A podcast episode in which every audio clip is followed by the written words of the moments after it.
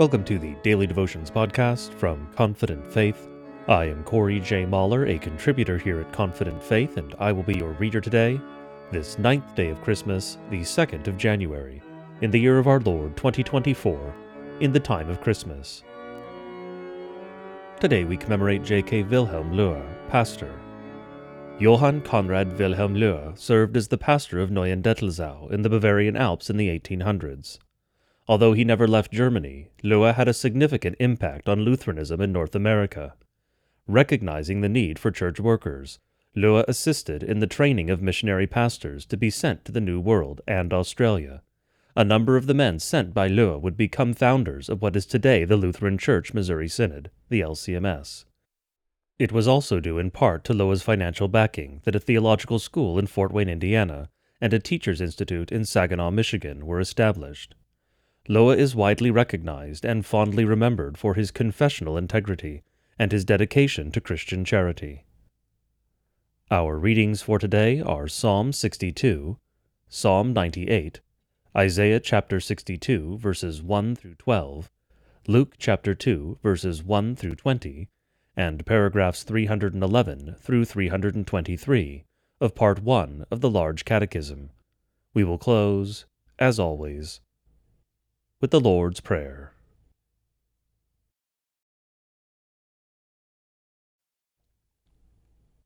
Today's first reading from the Psalter is the sixty-second Psalm. For God alone my soul waits in silence. From him comes my salvation. He alone is my rock and my salvation. My fortress, I shall not be greatly shaken. How long will all of you attack a man, to batter him like a leaning wall, a tottering fence? They only plan to thrust him down from his high position. They take pleasure in falsehood. They bless with their mouths, but inwardly they curse. For God alone, O my soul, wait in silence, for my hope is from him. He only is my rock and my salvation, my fortress, I shall not be shaken.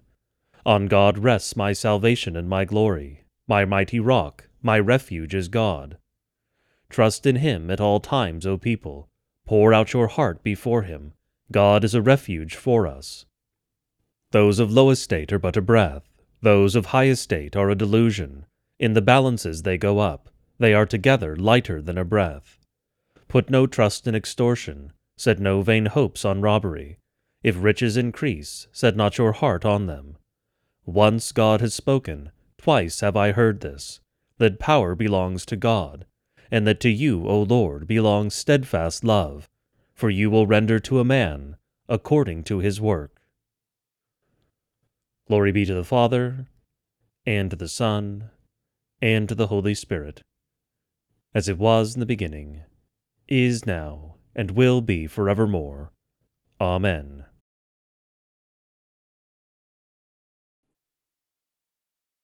Today's second reading from the Psalter is the ninety-eighth Psalm. O sing to the Lord a new song, for he has done marvelous things. His right hand and his holy arm have worked salvation for him. The Lord has made known his salvation. He has revealed his righteousness in the sight of the nations. He has remembered his steadfast love and faithfulness to the house of Israel. All the ends of the earth have seen the salvation of our God. Make a joyful noise to the Lord, all the earth. Break forth into joyous song and sing praises. Sing praises to the Lord with the lyre, with the lyre and the sound of melody, with trumpets and the sound of the horn. Make a joyful noise before the King, the Lord. Let the sea roar, and all that fills it, the world and those who dwell in it. Let the rivers clap their hands. Let the hills sing for joy together, before the Lord, for he comes to judge the earth. He will judge the world with righteousness, and the peoples with equity. Glory be to the Father, and to the Son, and to the Holy Spirit, as it was in the beginning, is now, and will be forevermore. Amen. Today's Old Testament reading comes from the book of Isaiah, and we will be reading the sixty-second chapter, verses one through twelve. For Zion's sake I will not keep silent, and for Jerusalem's sake I will not be quiet. until her righteousness goes forth as brightness, and her salvation as a burning torch. The nations shall see your righteousness, and all the kings your glory. And you shall be called by a new name, that the mouth of the Lord will give. You shall be a crown of beauty in the hand of the Lord, and a royal diadem in the hand of your God. You shall no more be termed forsaken, and your land shall no more be termed desolate. But you shall be called, My delight is in her, and your land married. For the Lord delights in you, and your land shall be married. For as a young man marries a young woman, so shall your sons marry you. And as the bridegroom rejoices over the bride, so shall your God rejoice over you. On your walls, O Jerusalem, I have set watchmen. All the day and all the night they shall never be silent. You who put the Lord in remembrance, take no rest, and give him no rest, until he establishes Jerusalem, and makes it a praise in the earth. The Lord has sworn by his right hand, and by his mighty arm, I will not again give your grain to be food for your enemies, and foreigners shall not drink your wine, for which you have labored. But those who garner it shall eat it, and praise the Lord, and those who gather it shall drink it, in the courts of my sanctuary. Go through, go through the gates, prepare the way of the people. Build up, build up the highway, clear it of stones, lift up a signal over the peoples. Behold, the Lord has proclaimed to the end of the earth. Say to the daughter of Zion, Behold, your salvation comes. Behold, his reward is with him, and his recompense before him. And they shall be called the holy people, the redeemed of the Lord, and you shall be called sought out, a city not forsaken. This is the word of the Lord. Thanks be to God.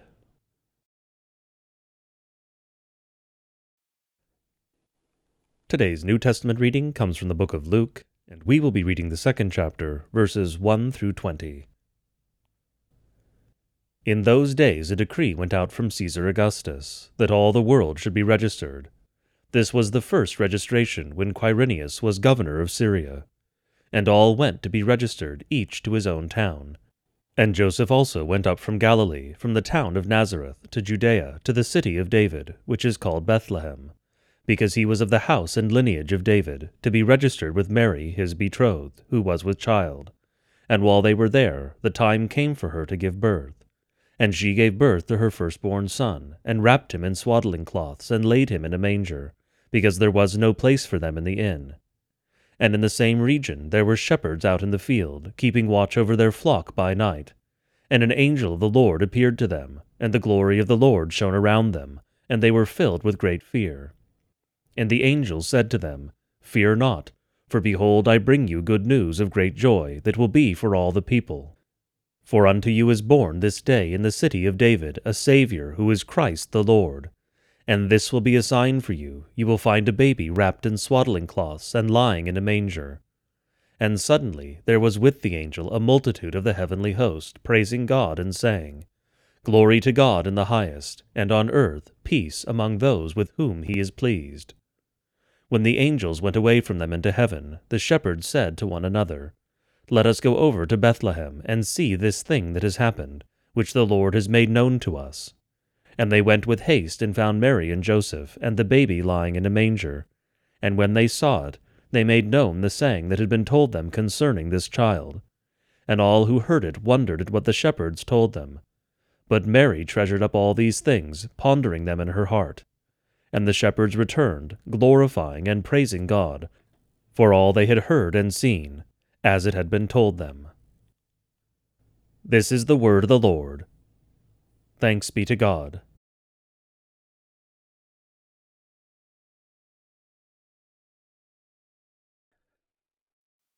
Today's reading from the Book of Concord comes from the Large Catechism, and we will be reading Part one, paragraphs three eleven through three twenty-three.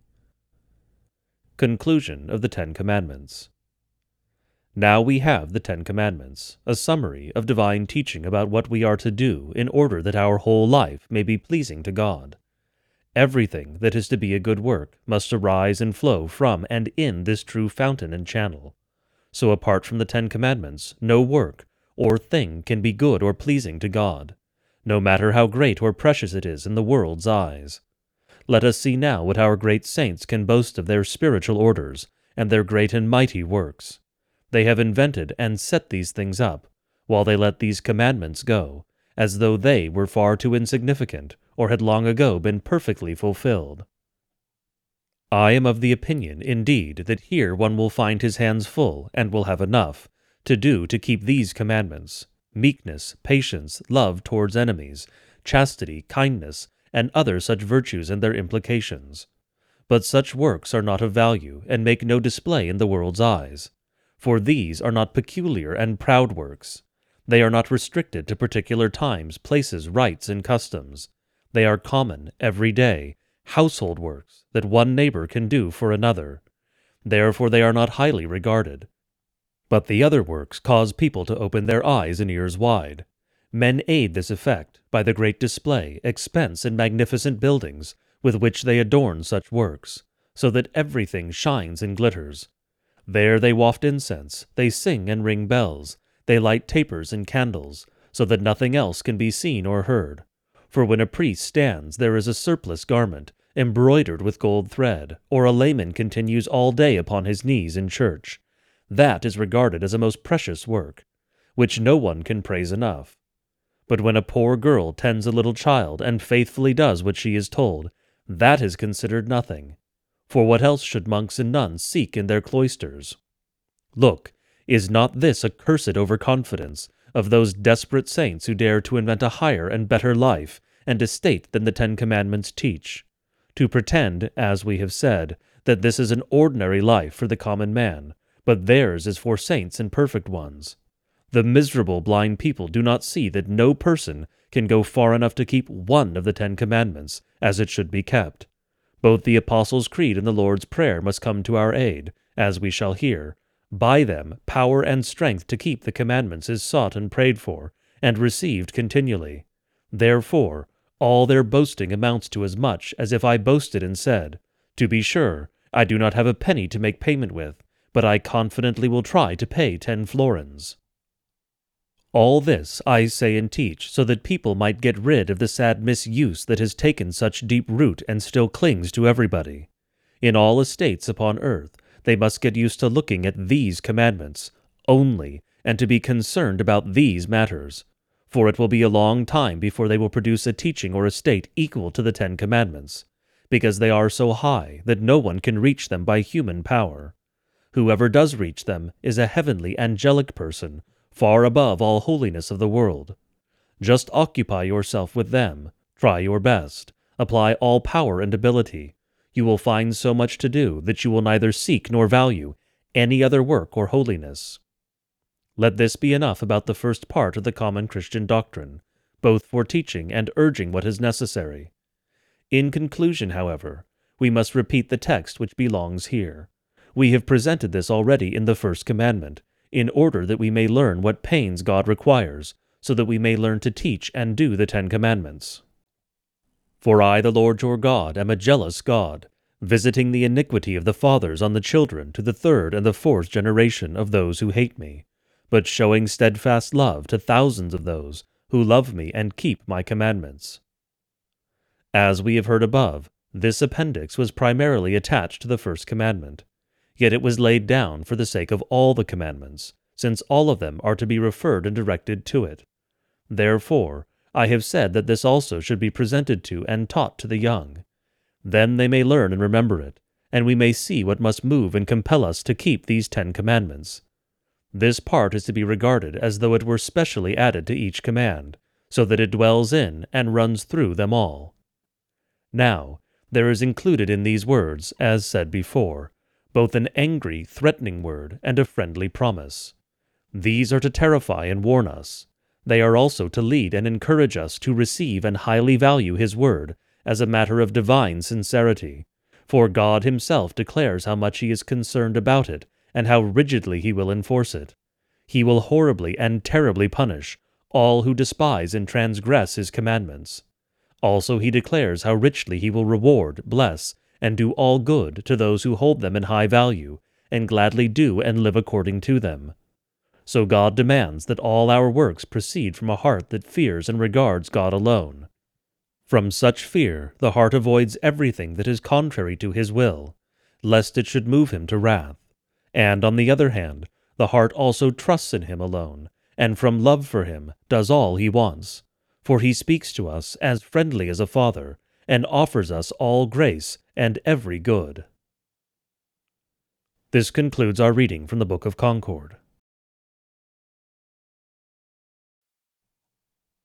I now invite all of you to join me in reciting the Lord's Prayer, one of the most ancient prayers of the Church. I do encourage you to say it aloud if you are somewhere it would be reasonable to do so, but praying it silently is, of course, also fine. The Lord knows what is in your heart. Lord, remember us in your kingdom, and teach us to pray.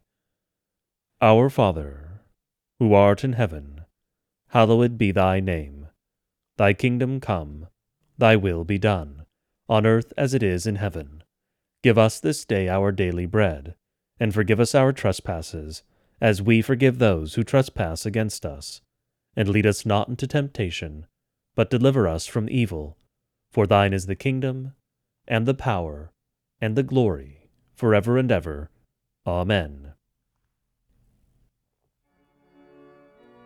Go in peace and grace to serve our Lord and Savior Jesus Christ, in whatever calling has been given you, or task set before you. Until tomorrow, God be with you.